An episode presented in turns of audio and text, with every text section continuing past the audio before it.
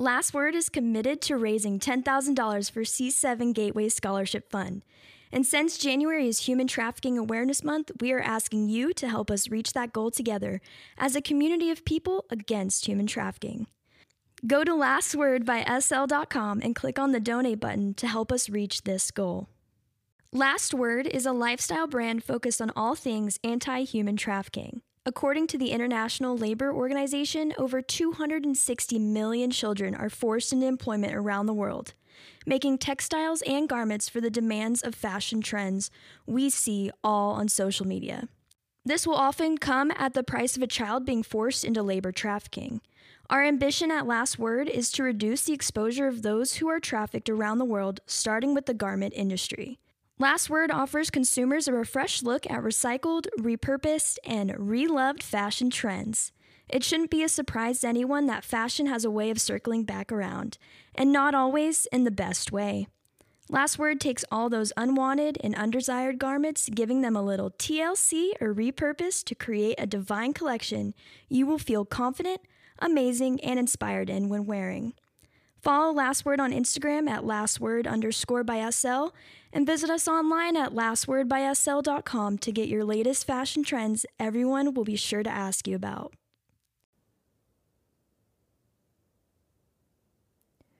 Human trafficking true crime covers the exploitation of men, women, and children across the world. Subject matter may not always be suitable for children or those dealing with mental health issues. Listener discretion is advised.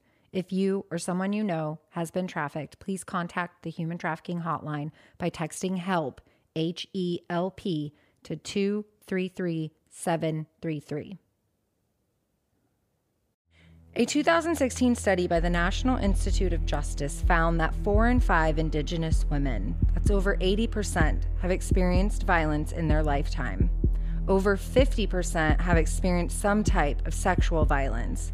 According to the Center for Disease and Control and Prevention, the murder rate for Native women living on reservations is 10 times higher than the national average and is the third leading cause of death for Native Indigenous women in the United States.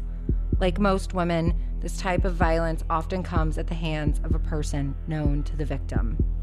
Indigenous women are extremely vulnerable just by being who they are and are no strangers to becoming victims of human trafficking.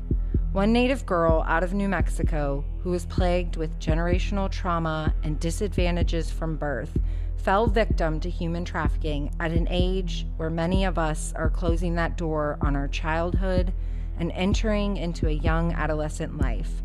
Why are so many women from indigenous tribes going missing, being murdered, and falling victim to human trafficking?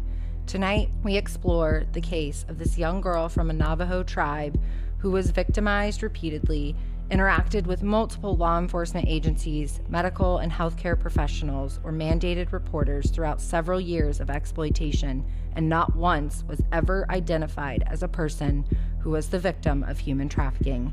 Tonight, we give Eva the last word.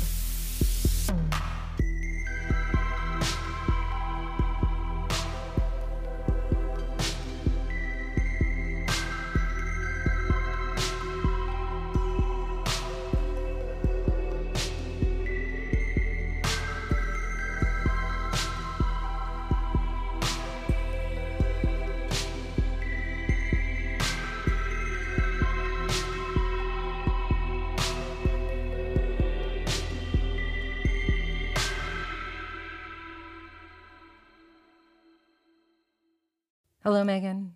Hi, Shannon. We're back. We're back. Another one. Episode one of season two down, and many more to go. Right. This is episode two.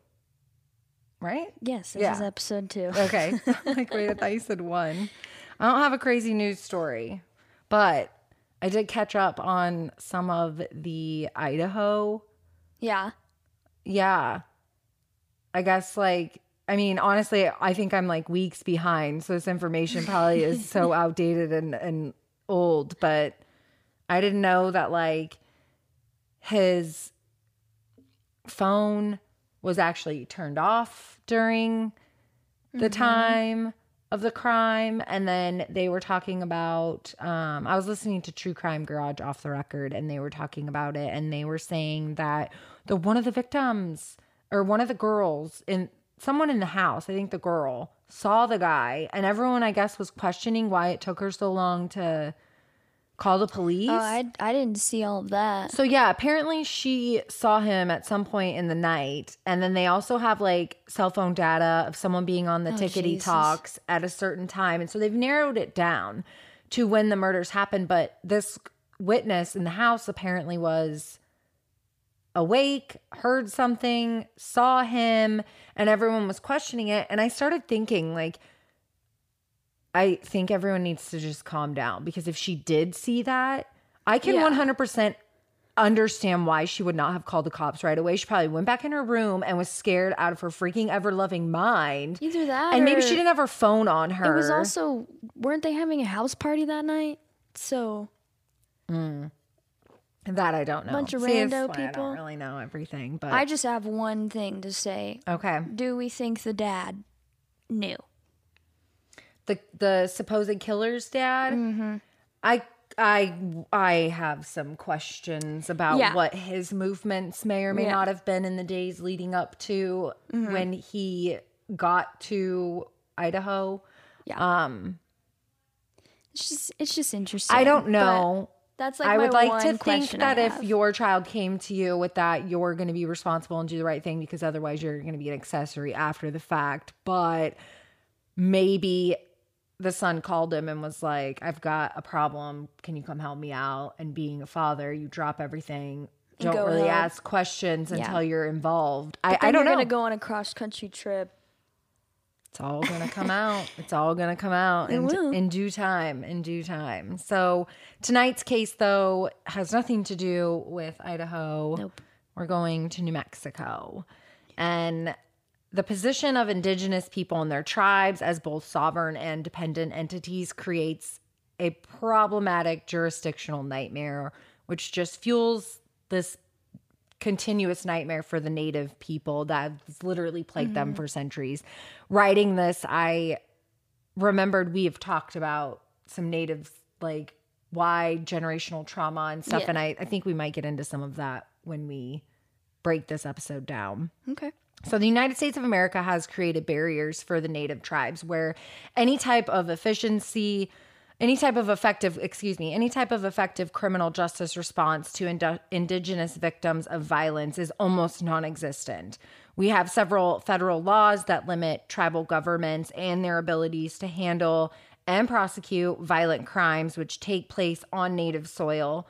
The Major Crimes Act of 1885 mandated that all violent crimes committed on tribal land be prosecuted by the federal government. The Indian Civil Rights Act of 1968 mandates that tribal courts are not permitted to punish offenders with more than $5,000 in fines, one year in jail, or both. And in my opinion, one of the most heartbreaking Supreme Court case rulings in the Ophiliant, I'm probably saying that wrong, but the Ophiliant versus Suquamish tribe, Suquamish Indian tribe uh, ruling where tribal sovereignty in punishing offenders does not apply to non native or indigenous people. Now, the reason I find that one devastating is because 96% of Native women describe or report their attacker as non Native. Jesus. Right. And so, what I mean by what that law basically means is we're basically allowing these hardened criminals that know and understand the law a way to exploit and abuse it because non-native people can go on native native soil and commit Commit crimes and not get tried for them, exactly even though they walk- know who it is. and there are several cases that I came across in my research for this uh, episode that referenced that exact same thing happening. that is ridiculous. Yeah, one incident was a man that was held um, by tribal police until sheriff's uh, department arrived, and his entire case, like he had brutally raped this girl, and his entire case got thrown out. Like Oh my god. DNA evidence, yeah, DNA evidence, everything. It was just, yeah, absolutely ridiculous. So, It's really, really sad. And Native women are two to three times more likely than women of any other race to experience violence, stalking, sexual assault. So they're already at a massive Disadvantage. completely. And all of this to say the rate at which Native women report their crimes is drastically lower than non Native women. The law enforcement, jurisdictional issues, federal law rights, and even the lack of ability to hold any of those people accountable for their crimes, it literally just perpetuates this cycle of Generational abuse. Right. And that as I'm researching some stats for this, you know, and around indigenous people and and the vulnerabilities that they're already faced, it just kind of I'm not saying that it this is the the reason, but it just I think only adds. Yeah, it's a contributing no factor help. to the problem. Right. There's no help. It's just a continuous cycle. Nothing will ever change. I mean, hopefully there's, yeah, it's something has to change. So, moving right along though to tonight's case, Eva is the girl we are going to be speaking about tonight. And Eva grew up on the Zuni and Navajo reservation of Western New Mexico with her mother, Leah, and her younger sister, Haley. Leah worked several jobs at a time to support the girls while they were growing up. Even while working multiple jobs, this family still lived in poverty. And Leah was determined to try to provide the en- ends meet basically for the girls and to give them a life, a somewhat Right. Somewhat normal, normal childhood. and she did just that in the early years of their childhood. It was filled with family and adventures, cousins, you know, adventures with your cousins. And there were several articles that stated Eva was a vivacious, fun, and engaging child, and the one who led the activities and games between all of her her cousins. So Leah would put Leah is Eva's mother. Leah would put both of her daughters in beauty pageants when they were younger. They were traveling all over the state to compete. The family took, you know, several vacations to the Redwood National Forest or the White Sand Mountain things. I think it's the sand dunes. But Eva had, on the surface, a childhood that appeared to be normal and functioning, right. but was not. Behind closed doors. everything was a disaster. Her mother was struggling with alcoholism, and over time, this progressive disease took its toll and would leave Eva and her sister, younger sister Haley, in some vulnerable, scary situations. Mm-hmm. By the time Eva was 11, she was no stranger to being left in charge of her sister when her mother was either gone or too intoxicated. Eva had been taught to drive their mother's car at this point. Oh my gosh. I know, 11. right? 11 years old, and her mother taught her how to drive a Honda Civic. But in order to do that, she had to be propped up on all these like blankets and pillows and Put stuff. blocks underneath the feet so that she could reach the piddles. I'm pedals. wondering, oh, yeah, Piddles. pedal, pedal. I don't know. I'm wondering, like, if you just scoot up, then she would be able to hit him with her feet. Oh, that's true. She She's had, like, pillows and stuff underneath, She's yeah. just pushed up. Yeah. So she's driving around when her mother is too intoxicated, propped up on these blankets. And it's just really sad. She's forced to have to grow up at a really, really young age, dealing with her mother being a role model and mother figure to her younger sister. And unfortunately, later on, it comes out that at around the same time, she and her sister are having to deal with the advancements and Oh God. sexual exploitation of their stepfather who Oh, they Jesus. they basically just kept that right to themselves and never said anything for years. Now throughout the years the family did have repeated calls with police, the McKinley County Sheriff's Department, the Zuni police, some tribal authorities. They'd all been called and had interacted on multiple occasions with The family yeah, for disturbances, domestic disputes, things of those nature. Exactly. Now, on Eva's 12th birthday, her grandmother purchased her an iPhone thinking it would be a tool for her to be Oh, able to keep in touch with her granddaughter, to know when her daughter is not at home, the girls are left alone, if something happens and they need they need an adult. So she buys her this iPhone and I would have gone with a, you know, that ladybug phone where it was like Hmm. you can either call home or 911.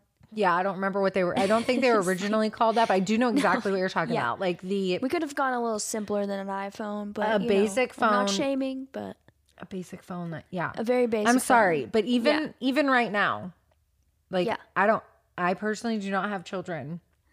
But I will I am sit here and say what in the hell is your 11, 12 or younger, Mm-hmm. your 6, 7, 8, 9, 10, whatever. I think when you get to high school, sure, I can validate a Yeah. phone, but at anything younger than that, where the hell is your kid that you don't know that they need a phone? But I also understand that day, times like, are different. But get give- them the flippy phone that you can Yeah, only call three people. Doesn't no have internet. access to the internet. You can't get social media on it. Because what? When was this? 2011. No, this was t- like uh, this all started. I mean, her story really, really starts in 2014. Okay, so time 2015, so, time 2015. of social media. Oh yeah, Yeah. totally. Okay. but you're 13. You're 12. You're 12. She got this this iPhone for her 12th birthday.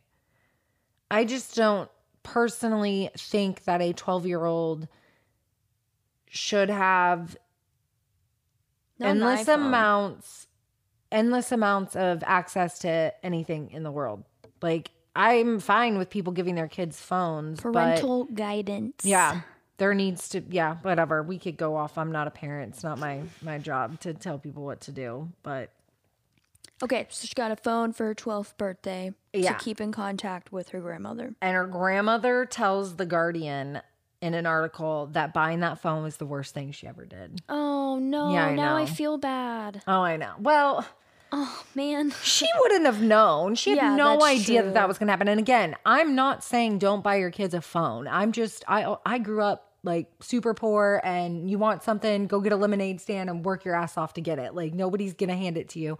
I didn't get a cell phone until I bought it myself. Now, I also I mean, we're talking this was 2003. Mm-hmm. Like Yeah, yeah, a while ago. So I understand with today's world, like why you would. If you are going to buy your kid an iPhone, all I'm saying is put some parentals, understand what they have access to, and Yeah. remember, be you're the parent. You don't let them, you should be able to see everything that they're doing. So moving on. By this point, Eva is in seventh grade and she's acting out herself. Oof, seventh grade. I'm sitting here like, Yikes. Seventh grade was seventh and eighth grade were the absolute worst years of my life. Teenage angst. Yeah. So at this point, she's in seventh grade. She's been caught smoking. She has been caught skipping school. She has been caught drinking and doing drugs. And then she gets in a fight at school and gets expelled. And at that point, decides, mm, I'm not going to return. Moving right along, right? So she That's decides. a natural progression of things when you're 13. for us, but when you look at her and your mother's working multiple jobs, there's no real, and I'm not trying to discredit her mother or Eva or any of these people, but there's a level of freedom that she has Mm-hmm. that's not necessarily something most Like of good- us grew yeah, up with. Like a good, it's not a good freedom. It's freedom, but it's not a good freedom. And she doesn't really have any accountability for her actions, right? Like if her mother is on drugs or not drugs, excuse me, if her mother is drinking, She also just doesn't have a good uh, role model to look up to. To Yeah. kind of tell her, like, hey, if you really want to get out of the situation, maybe you should stay in school. I don't know that I would say, yeah, role model, sure, we can all use those, but I'm looking at this as where is the school? Yeah, her mother has some issues, and I, I'll let you know. You've got that. We obviously don't know the full story, but mm-hmm. I'm putting a lot of blame on the school district. Yeah. Where in the hell was the school district? Where is the guidance counselor? Where are the teachers not realizing that a seventh grader who is 12 years old and isn't showing up to school and then gets in a fight and doesn't come back? Like, was there any follow up? Did we determine if she went into an alternative school? No. These are all things that we now know that this was failed. She was failed time and time and mm-hmm. time and time again. Yes. This case, this effing case, and the way Everything was handled. Eva was dropped. The ball was dropped on Eva in this case reminds me so much of Relisha Rudd. Okay. I Yes. don't know if you were on that one. I don't believe you were, but sorry. but that case, she was failed time and time again by mandated reporters, by people that should have been that their job was to protect her and to take care of her. So that, this case reminds me a lot of of of the Relisha Rudd case, which was one of our very first episodes. So mm-hmm. I go back and listen, but at your own risk. we will have to redo that one, but okay. So we are now in the timeline of December of 2015. She has her iPhone at this point, and she is 13 years old, and she receives a Facebook message from a man that she perceives to be attractive, appears to be a little bit older, and he goes by the name D. Mm-hmm. And I'm going D for douchebag Okay. and some other D words, but he looked a few years older than her, but she kind of just chalked this up to anyone who has lived on or near a reservation knows that pretty much everyone is related to everyone. Everyone is connected, mm-hmm. third degree of separation, somehow, some way you are related, connected. Well, she grew up on a reservation of only 2,000 people. So She, She- would know everybody. Yes. Theoretically. Theoretically. So she just kind of chalks it up to, yeah, I just must not, he must have been a little bit older than me and I don't remember him per se. Okay. But so she's kind of like gives him the benefit of the doubt and naively like takes him at his word. She just assumes she doesn't remember him. And now he has entered her life through a single Facebook message that simply said, I think I remember you from middle school. Oh no. So she doesn't necessarily recognize him. He's saying he recognizes her. He most likely probably knew people she knew, dropped some names that most everyone in the area knew. Oh, you're so and okay. Yeah. And You're- now the you're cool. conversation has started, and this man starts grooming and manipulating her and exploiting her all through a single Facebook message. And this is why I'm saying you should have parental guidance on your kids' iPhones. Facebook. A Facebook message. It's not just Facebook though. It could be Keep any. your post private. That's all I gotta say. I think he sent her a mess. Well, yeah, I don't. Yeah. He started off by giving her compliments on her eyes, giving her compliments on her hair. He was sweet, inquisitive. He fronted this outward appearance of being just this great guy, right? Yeah. That he's cares about Suave, I'm cool. and I care about Eva and I'm yeah. Mm-hmm. And so she starts to feel Wanted. Probably for the first time in a very long time. connected. Mm-hmm. She's wanted, she feels connected. She feels that this person sees her in Right. her little world that is filled with chaos and turmoil and dysfunction. She finally has somebody that's looking at her for her and not just for what she can offer somebody. Right. And she starts to feel valued. So this bond between the two of them grows and she begins to feel comfortable to send him illicit photos of herself, hmm.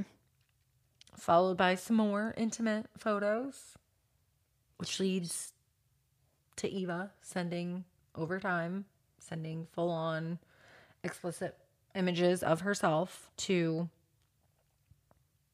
this douchebag, stoosh canoe. D. D for the douche, the douche canoe. Oh my god. yeah. So then it gets to the point that she feels so comfortable that she will take her mother's car, prop up those pillows and blankets, and just take that little drive, mob on down to Dick Dick Down. No, Dick Down Dallas is what I was Dick Down Dallas. Oh my god. that a song? Yeah. That just popped in my head. I'm trying to think of like all these D names for like this douchebag, she's, but she's going down to D Town. I don't like that. We can't say that. but yes, she she drives to Dee's house where they hang out and they drink. They smoke that ganja. Mm. The ganja Yep. starts telling Eva that he loves her. So Oh my god. She later stated at that time when she first met him that she knew he looked older than the pictures that were on his Facebook page, but just thought that he was in high school. Okay. Now, I do not know. So know. he was using younger photos of himself. Most definitely. Totally. Yeah. Totally. Yeah. Okay. Totally. Like your fit Cat fit fit like when you're right before you enter you leave high school and you enter college and you're like the fittest of your life oh, right Oh yeah, the It's best best looking those- photos. yeah, Yeah. before you gain the freshman 15 or in my case the freshman 30 yeah, yeah, exactly. i mean it's all gone now but yeah so he's definitely sending photos that are not current Right. So then she meets him and she just But doesn't think anything of it. she just yeah she's like okay who actually looks like their photos on social media? Correct. Nobody does. Nobody looks like their photos. And my gosh, I've never met any more. I've never met so many CEOs, lawyers, and doctors and entrepreneurs in my life. so thanks, LinkedIn. Eva feels like she's escaping the problems at her home, mm-hmm. right? I, which we can all understand. Yeah. This has this man that she thinks is providing this sense of comfort and relief. He starts to change his tune. His tune starts to change over the course of several months. He starts pushing Eva for more and more photos, more and more videos. Wow. Yeah, It's I, typical grooming behavior, it which is. we've talked And about a lot. It's to me, there aren't any solid concrete dates on Eva's case because if I hadn't already stated, the names have all been changed for mm-hmm. privacy reasons. And there's not a lot of clear car hard cold dates of on this date this happened but from what i can tell she in the timeline this all takes place within like a year. Right. year to two years. And and i know that it is no more like it is at least two years because that is referenced in an article that i read but she drops out. This all starts on her 11th birthday right? But she gets that that phone on her 12th birthday. By december she's already 13 and in december is when she gets this message december Right. 2015 she gets this message so i just She's only 13. Right. And I don't think what I'm trying to get at is I think that the escalation of his grooming we can't put in our heads that it it was a year long years long process. Right. They could have been a whirlwind. In her case, it sounds like all of this, the initial grooming to when she started being violated, probably happened within a matter of months. yeah.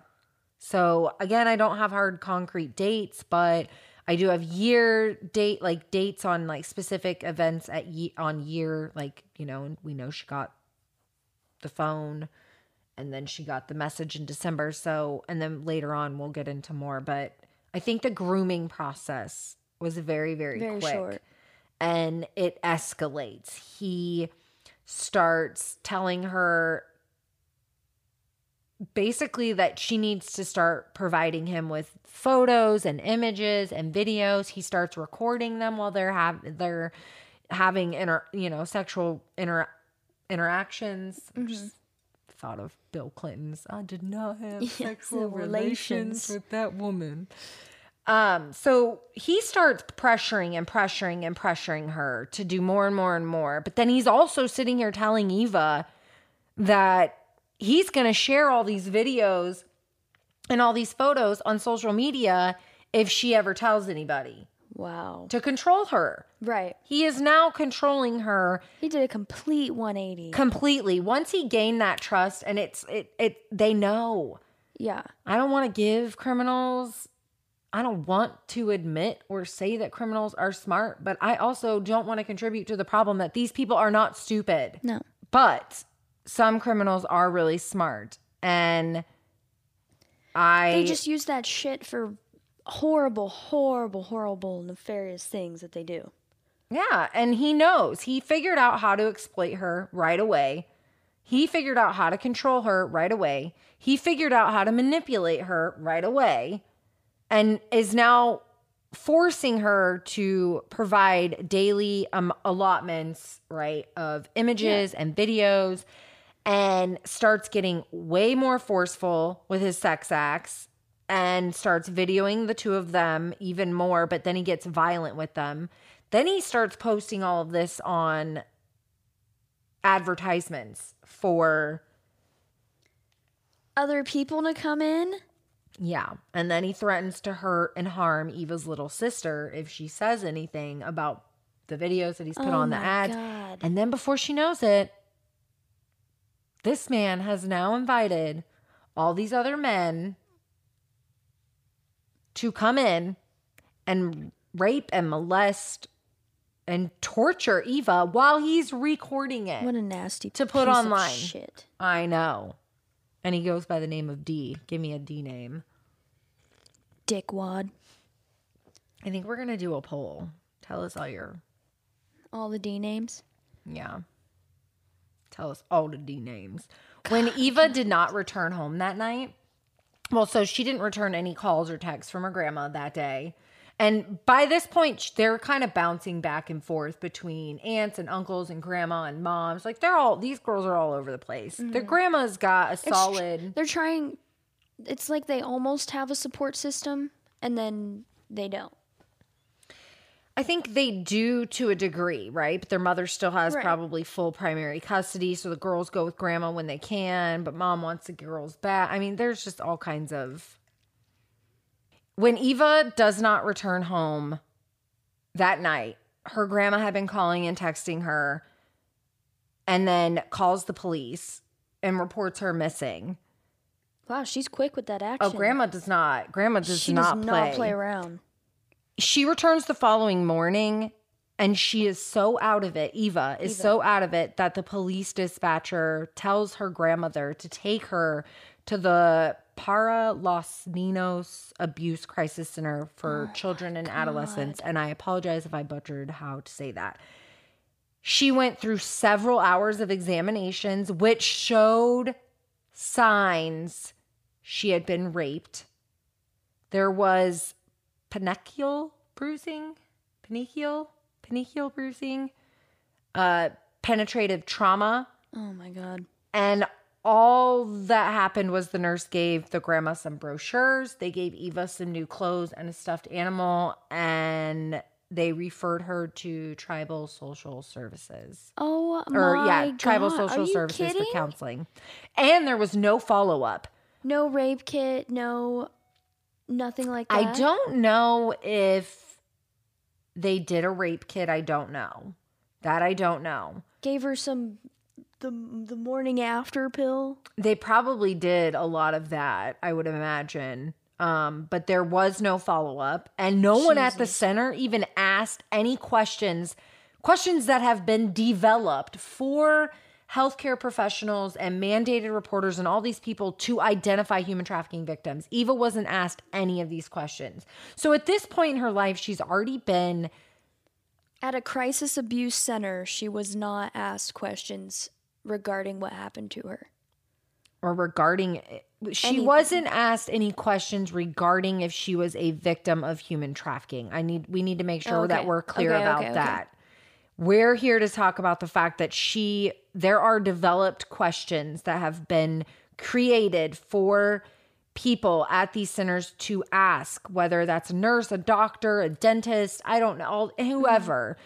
There are a certain set of questions that they have identified and developed that you ask to I to to determine if this this adolescent is a victim of human trafficking. Those questions were not asked. Okay. Now, obviously, they did some type of examination because it said she went through several hours of examination, showed signs of rape. God, I would hope they did a rape kit. Yeah. If you are a minor, you are a minor mm-hmm. and you are showing signs of penetrative trauma Yeah. and if I'm not saying it wrong, penechial bruising, which is basically a I looked it up. It's blunt it's the type of bruising you get with blunt relative or related to blunt force trauma. Mm-hmm. So, if she's showing signs of this and you're a minor, I hope they did a rape kit, but I have no idea. Okay. In But the they fall, didn't ask the questions. they did not ask any, Any questions. questions in regards to human trafficking? Have you been trafficked? No, and Where in the did this occur? No, and in the fall of 2016, so almost a year later, she is still under the control of D. Wow. So she went to that place and she still went back to him. Yeah. Yeah. My God. Yeah. Well, I mean, why wouldn't she, especially if there were no follow ups? Yeah, that's true. I'm sure he probably gave her some It's- sweet words and told her that it would never happen again. And Or or blackmailed her that's true. into it.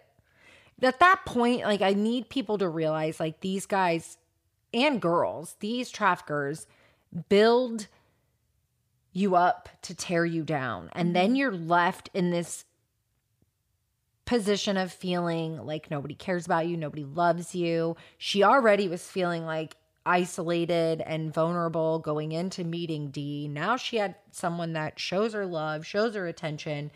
But he only does this on occasion, or he only does this when, when, he wants something. Right. And so she is freaking 12 years old. She has no idea. You think you know, but you do not know mm-hmm.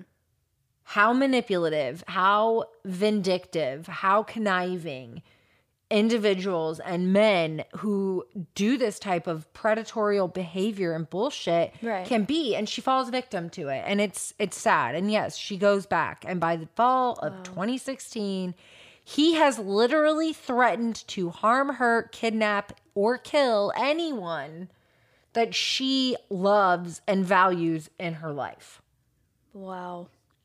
Yeah. Yeah, it's it's absolutely horrific. What's even more sad though is a few reports that I read showed that Eva's mom, Leah, had seen some of these photos of Eva on her cell phone, causing like saw some of these nude illicit photos of Eva and it the art a few articles I read said it caused some suspicion that something was going on. When her mother found out, like found these images, is unknown. How much her mother knew about the situation is unknown. From the way that I can read it, she it sounds like she found these photos and then not too long later tragically passes away herself. What the fuck? Yeah. So Hold on, wait. Tragically passes away herself after Yeah. she finds these photos. well, you're being way more conspiracy than me right now cuz I am. I'm very conspiracy. right. But that is actually a valid point and honestly I don't know. There's so much room for speculation and cause for speculation. Like if he's making these valid open-ended threats and now her mom dies, Wow. and but here's the problem where the speculation in our case like goes wild right the circumstances around her mother's death is it is unknown all the names in this case have been changed for mm-hmm. protection and privacy reasons totally valid and i respect that but of course i'm an 80s baby and i'm did some You did some digging. some stalking, some, you know, Google search. I shouldn't say stalking. I did some Google searching and some research, and I did find a case. And in one of the resources, the articles I read, it it named the city that her like mother had passed away in, and it said a tragic accident in Shiprock. And so I googled it, and there was a couple there were a couple incidences and cases around that time, but this one stuck out to me because it was a Navajo woman who was brutally murdered by her husband at a traditional Navajo ceremony. The man and his wife were working and operating their food truck on the night of this traditional Navajo native ceremony when an argument between the two broke out and the man ends up stabbing his wife repeatedly to then leave the scene, but not before Oh my God. he was seen by several witnesses. The woman's attack and her murder were heard by other people that were attending this event and other food truck trucks Vendors, yeah. vendors that were around.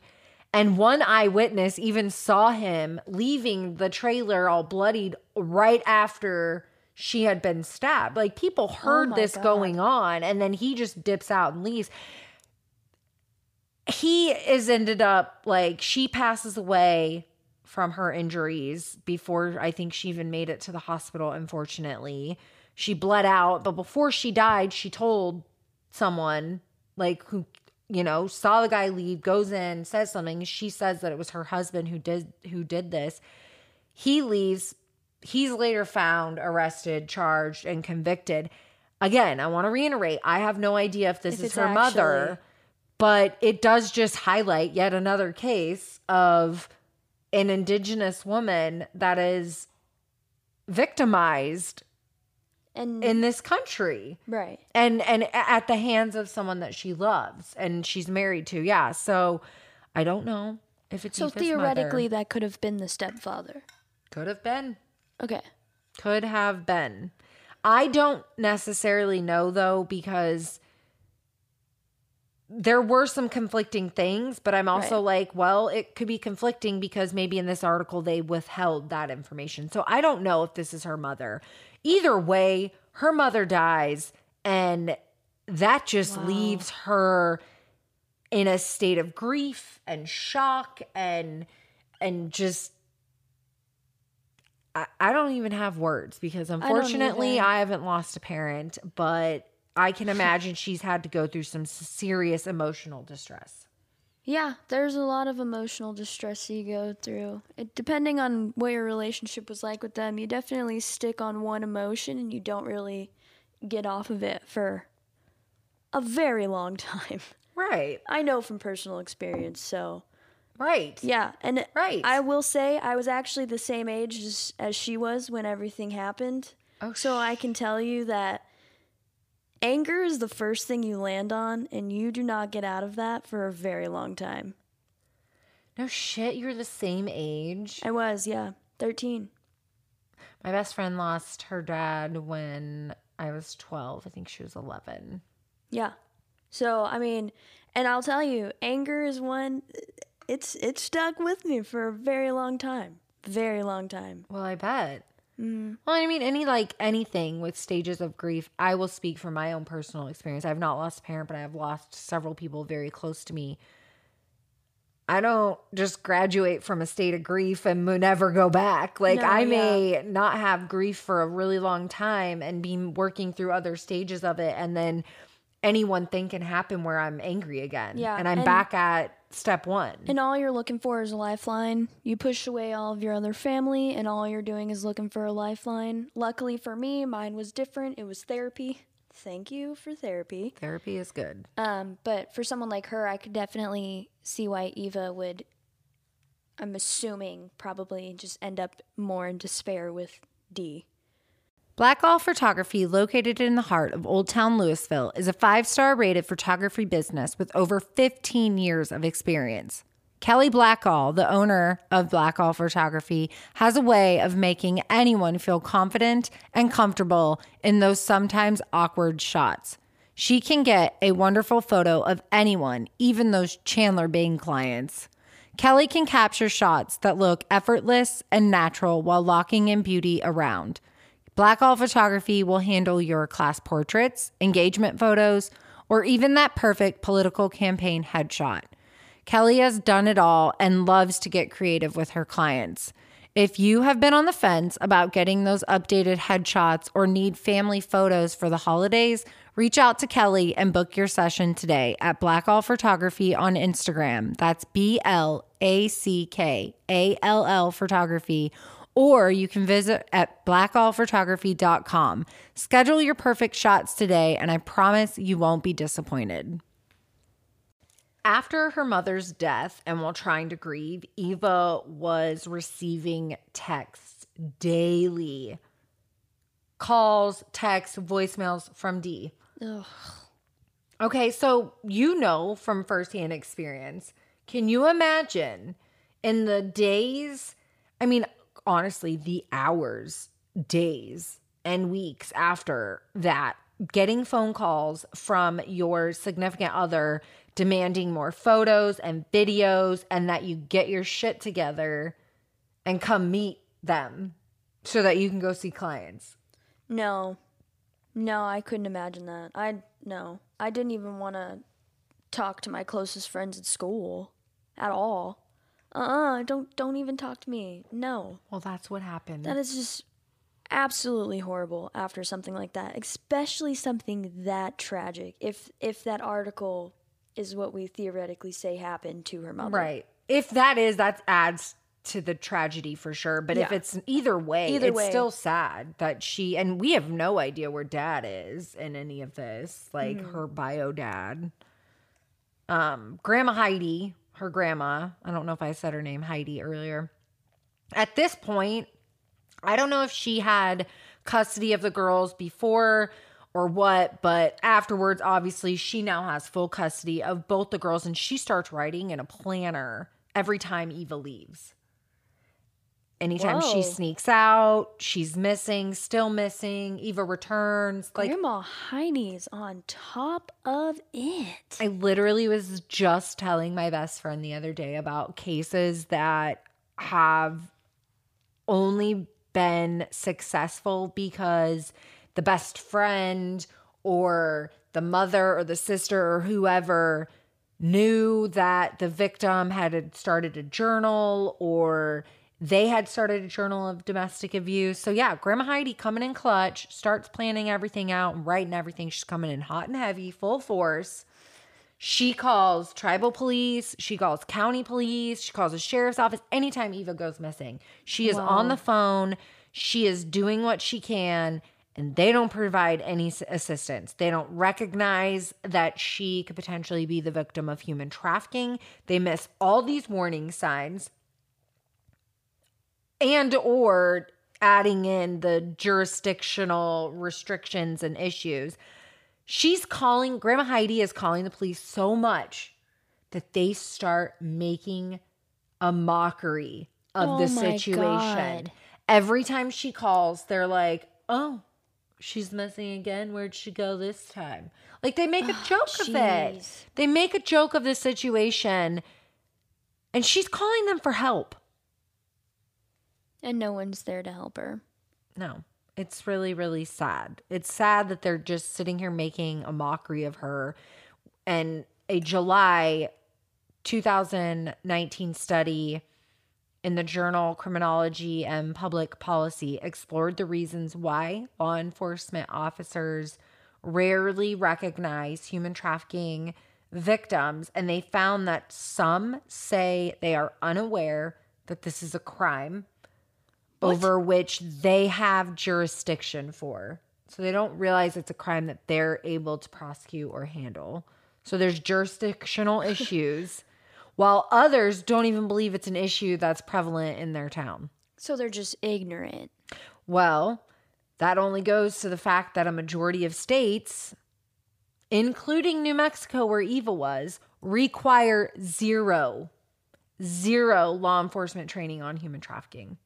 And they are not the only state. There's no federal law or requirement Jesus. that mandates law enforcement officers or officials take any type of training on human trafficking. I feel like So yeah, I could see why very they would think this isn't a prevalent issue. like they need like You don't know um, what you don't know. But I I don't know. Have you picked up a phone recently? Like no, that's something that you need to have training on, I think. I think normal regular citizens should have training on that as well. I think you're are uh, if your I think public school. I think your public education Most system definitely, needs to talk about it. We need to talk about this. We can talk Absolutely. about so many other topics. I feel like human trafficking should be one of them. Yeah. Heidi, Grandma Heidi, is a pharmacy assistant, right? And she's having to cut back her hours every time Eva goes missing. She's out here driving through the Zuni Pueblo and Southern Navajo like reservation area. I don't know the circumference or like how big of an area that is, but I don't believe it's like our little town Probably that we like live in. The size of a small town. I would imagine least. that's like here to like Dallas. She's Yeah, she's driving. She's driving. She's putting in some hours. And by late December, so late December of 2016, just over a month after her mother has passed away, Eva was missing again. And at this time, she left with her grandmother's silver Ford truck and she's been gone for several weeks when the police call to inform Grandma Heidi that they located the truck. Located the truck. To which Grandma Heidi replied with, I don't care about the truck. What about my granddaughter? Oh which my you go, Grandma Heidi. Good for You you. go because who cares about a, a truck is replaceable. A human being is not. And why would she care about that? Well, I just want to let you if know we located your truck. But if you, but the thing I think that's more frustrating for me about this when I read this is they had arrested 15 year old Eva at the dollar store when they flagged the car. So you're calling her grandma to tell her about the car, but you're not. Oh my god! Have you not flagged that this is a missing minor? Nobody gives crap two shits about a damn car, bro. Like, The first Again, thing they should have said was, "We located your granddaughter." exactly. And also your car, too. But Yeah, she's down Figure at that the out police later. station. Come pick her up. your minor, minor granddaughter who's been sexually violated and exploited at the hands of a predator has been located. This grandma drives three hours Oh, to pick up Eva. She arrives around like one, two o'clock in the morning to pick her up. And Eva was ordered to complete a 90 day program at the Butterfly Healing Center, which is a co ed treatment center for Native American teens in Taos, New Mexico. And that's where she starts opening up about all of her traumas. well, I hate to say it, but maybe getting arrested and mandated to this place was the best thing that ever happened to her. was the rock bottom she needed to Yeah. seek the help to Yeah. change her life. Yeah, Because she felt sure.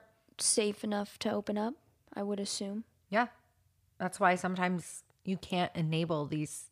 It's hard because they're your loved ones, but sometimes, like, yeah, this sounds like it was her rock bottom Yeah. to me, at least for what we know of. The Navajo, I do want to say that the Navajo Department of Family Services, which operates in Arizona and New Mexico, says that sex trafficking is often overlooked or misidentified among child abuse, sexual abuse, and domestic violence cases.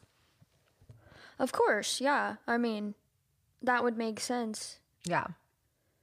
It's it's just the It's just- it's- statistics around this is just it's so completely sad. devastating. I do want to read though an excerpt from the Searchlight Project, which did an article called "Stolen and Erased." Um, they did a piece on Eva and was a big source that I used for the research in this case. And this quotes it's a little long, so bear with me, but it's I think it's pretty powerful. Throughout those and it also gives you a little bit of the timeline for when Eva was exploited. So it says throughout those two years, Eva showed many of the warning signs of someone who has been trafficked. She was anxious, depressed, absent minded, mute, and had little sense of time. She was frequently reported missing, labeled as a runaway, appeared malnourished, and was occasionally bruised. Time and time again, she was cast aside by the very authorities sworn to protect her. She was given few referrals from care, few referrals for care from licensed professionals who responded to her trauma by dispensing psychotropic medication to her on numerous occasions while not asking any questions or consulting any other agencies. When she tried to take her own life, the hands off responses persisted. Despite dozens of brushes with five different law enforcement agencies the Zuni Tribal Police, the Gallup Police, McKinley County Sheriff's Office, the Bernalillo County Sheriff's, and Albuquerque Police, and seven healthcare institutions located in Gallup, Zuni, Black Rock, Las Cruces, Albuquerque, and Taos, she was not once questioned or screened for human trafficking. Wow. Again, that came from the Searchlight Searchlight Project article. Sorry, like it gets me emotional. Like yeah. Wow. It's so 12, devastating. A total of 12 between law enforcement and medical professionals never asked her, Do you feel unsafe? Are you being trafficked? Nothing. And that's not even counting her school. Her school, yeah it's just it, it really like it infuriates me and i don't understand how people like just think that that's okay but we're just gonna move right along. Otherwise we'll sit here and i will go off on tangents but i thought that was a really powerful statement when i read yeah. this. I was like you know what? Like i want to add that in there because i think that's very vital to understanding how these individuals end up in this generational trauma when we're not even asking them basic questions yeah, to identify them, the them. questions. You're not even asking them any, even just a basic question. Like, I just I don't understand. Yeah, that. the basic questions that they should be it's trained. Very basic. And they should be trained on. And that's yeah. what also really, really set me off when researching this is like, oh shit, we aren't it there's no federal law that says that law enforcement officers have to take any type of training. So of course I like look it up. Texas does. So I think well, I'm pretty I'm pretty sure. Don't quote me on that, but I'm like 98% sure Texas has to. There's a handful of states that do. So I'm like, well, kudos to Texas. Do better, New Mexico. Do better the United States. Like yeah. Do better the world. This is ridiculous.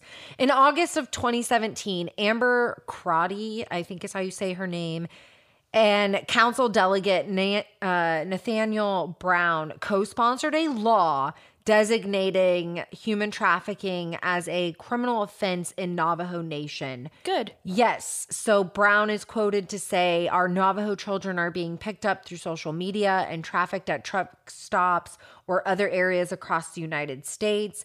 And for a long time, we didn't have a word to describe sex trafficking in our communities. This law grants tribal courts jurisdiction over Native and non Native victims in cases that fall outside of federal jurisdiction or that federal authorities decline to pursue. The law calls for co- coordination among government and civil institutions to fight illegal transporting, trading, or dealing of people.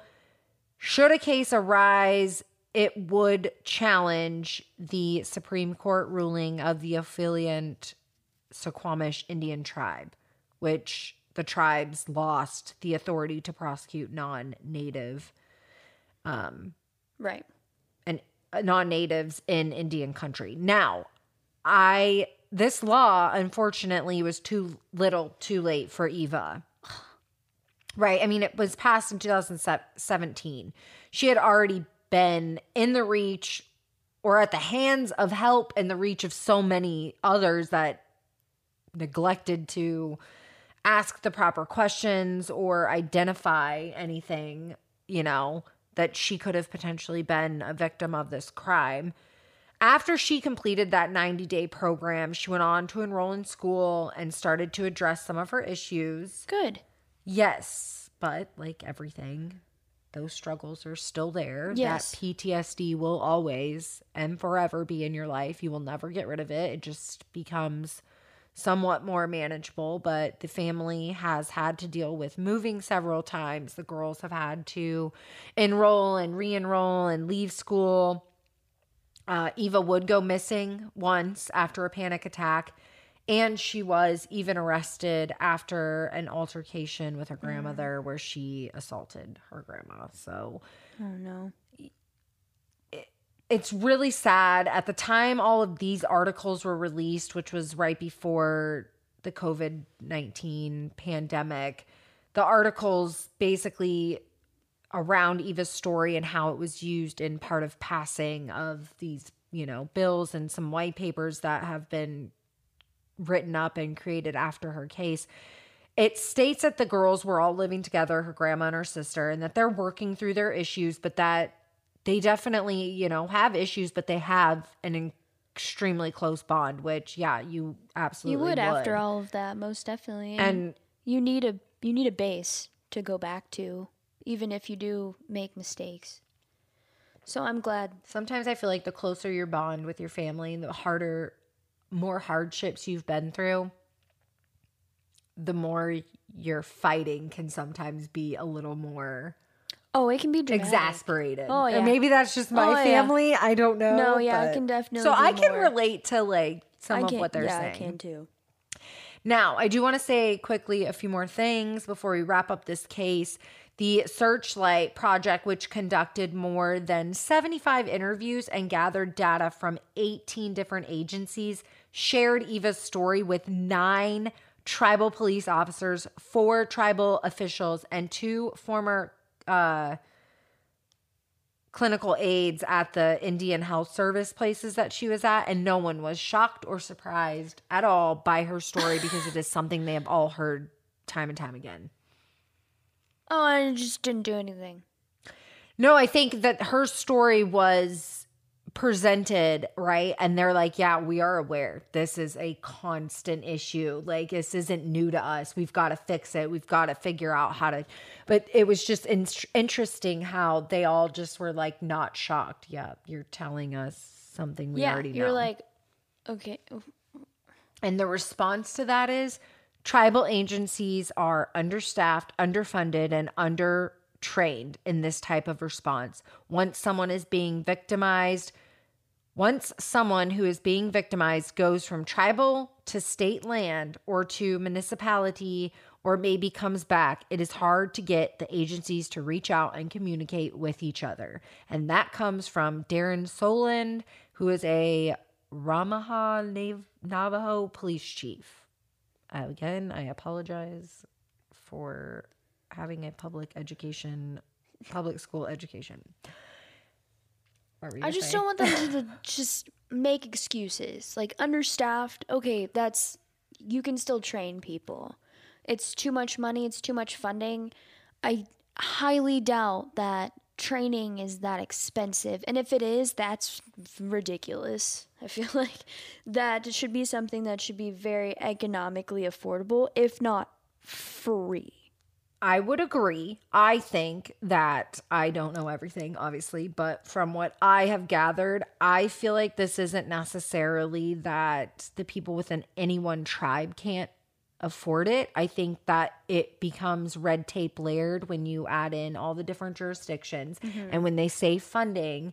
Right? Someone has to pay their bills. Someone has to pay their rent and their salaries and this and that and all the things that all falls back under our federal government. So Right. again, that all has to do with what the hell are we doing with our our money? Why am I paying taxes for effing roads here in Dallas that have literally been under construction for 20 years? I'm done paying for construction. I'd rather not pay for that and send my money to this. Like Yeah, exactly. I feel like that's what we should do with our taxes. I approve this message. And Shannon. Right. I just there's, There's a, a, lot message from Shannon. there's just a lot when it comes to the tribal aspect of missing and murdered indigenous women and all of the things, right?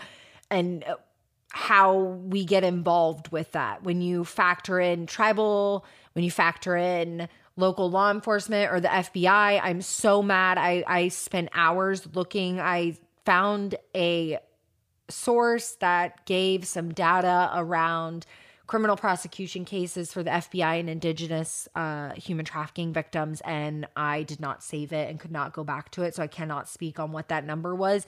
But I remember it being insane. On the de- they had a decline, a decrease in criminal prosecution cases that they had brought forth that were Native women, and and they were most often human trafficked and sexually violated. And it's like why are we why are we putting this back in the hands of the federal government who is then turning around and being like well i'm gonna wipe my hand well can't do anything non-native white guy or or non-native person like Right. it's just so infuriating to me and there's so many things that i just don't understand. It doesn't make sense. I don't care where you fall on a political line. These are people's rights and everyone has the right to be found and searched for and ask the proper questions if they are a minor on whether or not they have been human trafficked and the fact that our law enforcement and our mandated reporters and our our healthcare professionals don't have any type of training on this federally regulated absolutely pisses me off i'm going off on a Wow. tangent i'm just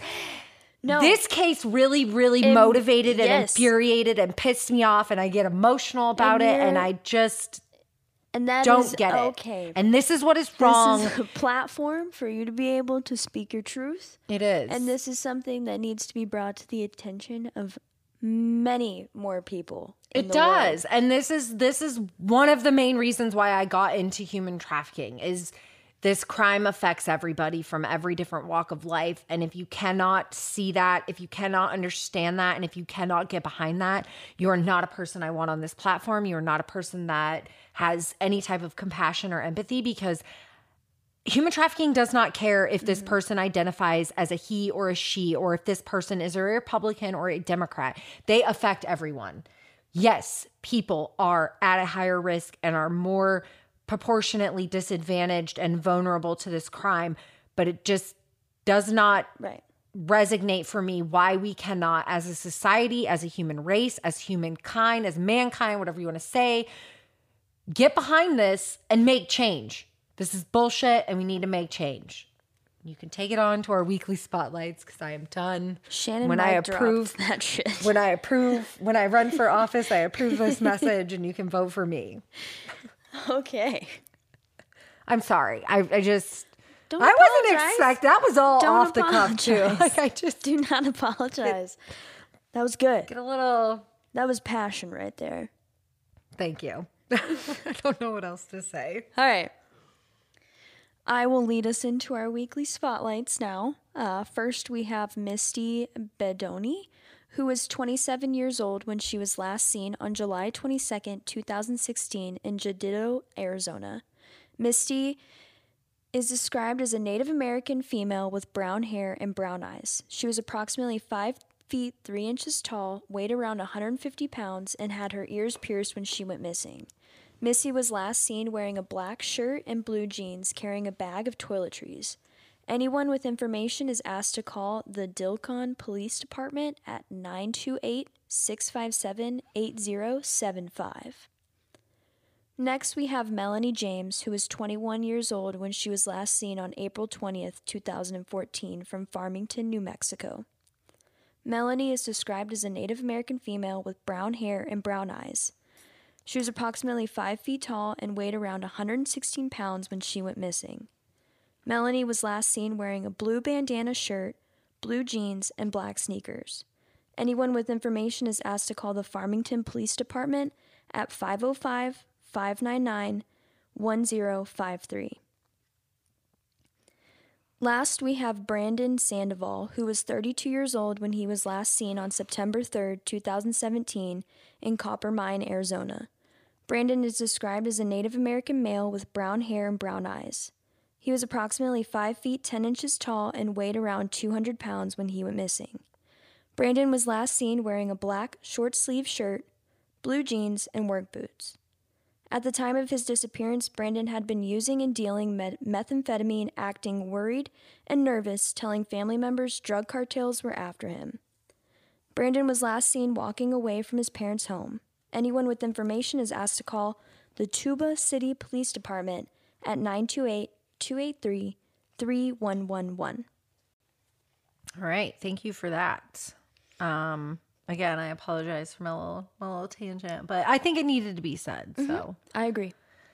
that is our case for tonight. So until I do, oh, before we go, I do want to say that next Saturday is my R whatever Your charity, charity event. event. Yes. So if you are local and you want to come, there is still time to buy tickets. Go to lastwordbysl.com. You can purchase them through the event page link, or you can donate for um us, donate toward us to make. I cannot talk. Donate to us. to us toward the C7 uh, Human Trafficking Coalition's Gateway Scholarship Fund. We are getting so close to $10,000. I really, really want to get this number. I want to hit this goal. I want to give this check to C7 and I want Yes. I want to see the light in someone's eyes just bright up when they see you're getting this. So go to lastwordbysl.com, click on the donate button and donate. If you want to buy tickets, you can buy tickets. If you want to buy tickets and don't want to come, you can do that and donate that way as well. Um, if you do come, though, you will get to see and be have a sneak peek of my new line for last word and i'm really excited about it you also get to see some amazing custom pieces by libby hannaran so check that out um and yeah Excited. You're Any- also to be in a fashion week? that yes but by the time this airs it will be over Oh, that's true. Yeah. Darn it. So that's coming up the weekend before. But yes, and that's actually sold out. We have sold out tickets. There's going to be some major news presence there. So, like I said, guys, 2023 is the year for Last Word. I am so excited for the things that are coming. I'm just, I don't. I don't know how to explain it. This is just the year, and, and um, yeah, I feel it in my heart and my bones and all the things. So stay tuned. Go buy tickets. Go donate and help us get that goal of ten thousand dollars. That's gonna change someone's life Yes. so drastically. So again, that's last word by lastwordbysl.com. And until next week, true crime friends, I will remain loud, bold, and out there with all I do. And you fine folks, stay vigilant, be aware, and always remember what the world needs now is love, not hate. Yes, don't forget to like, comment, questions, anything you want to do.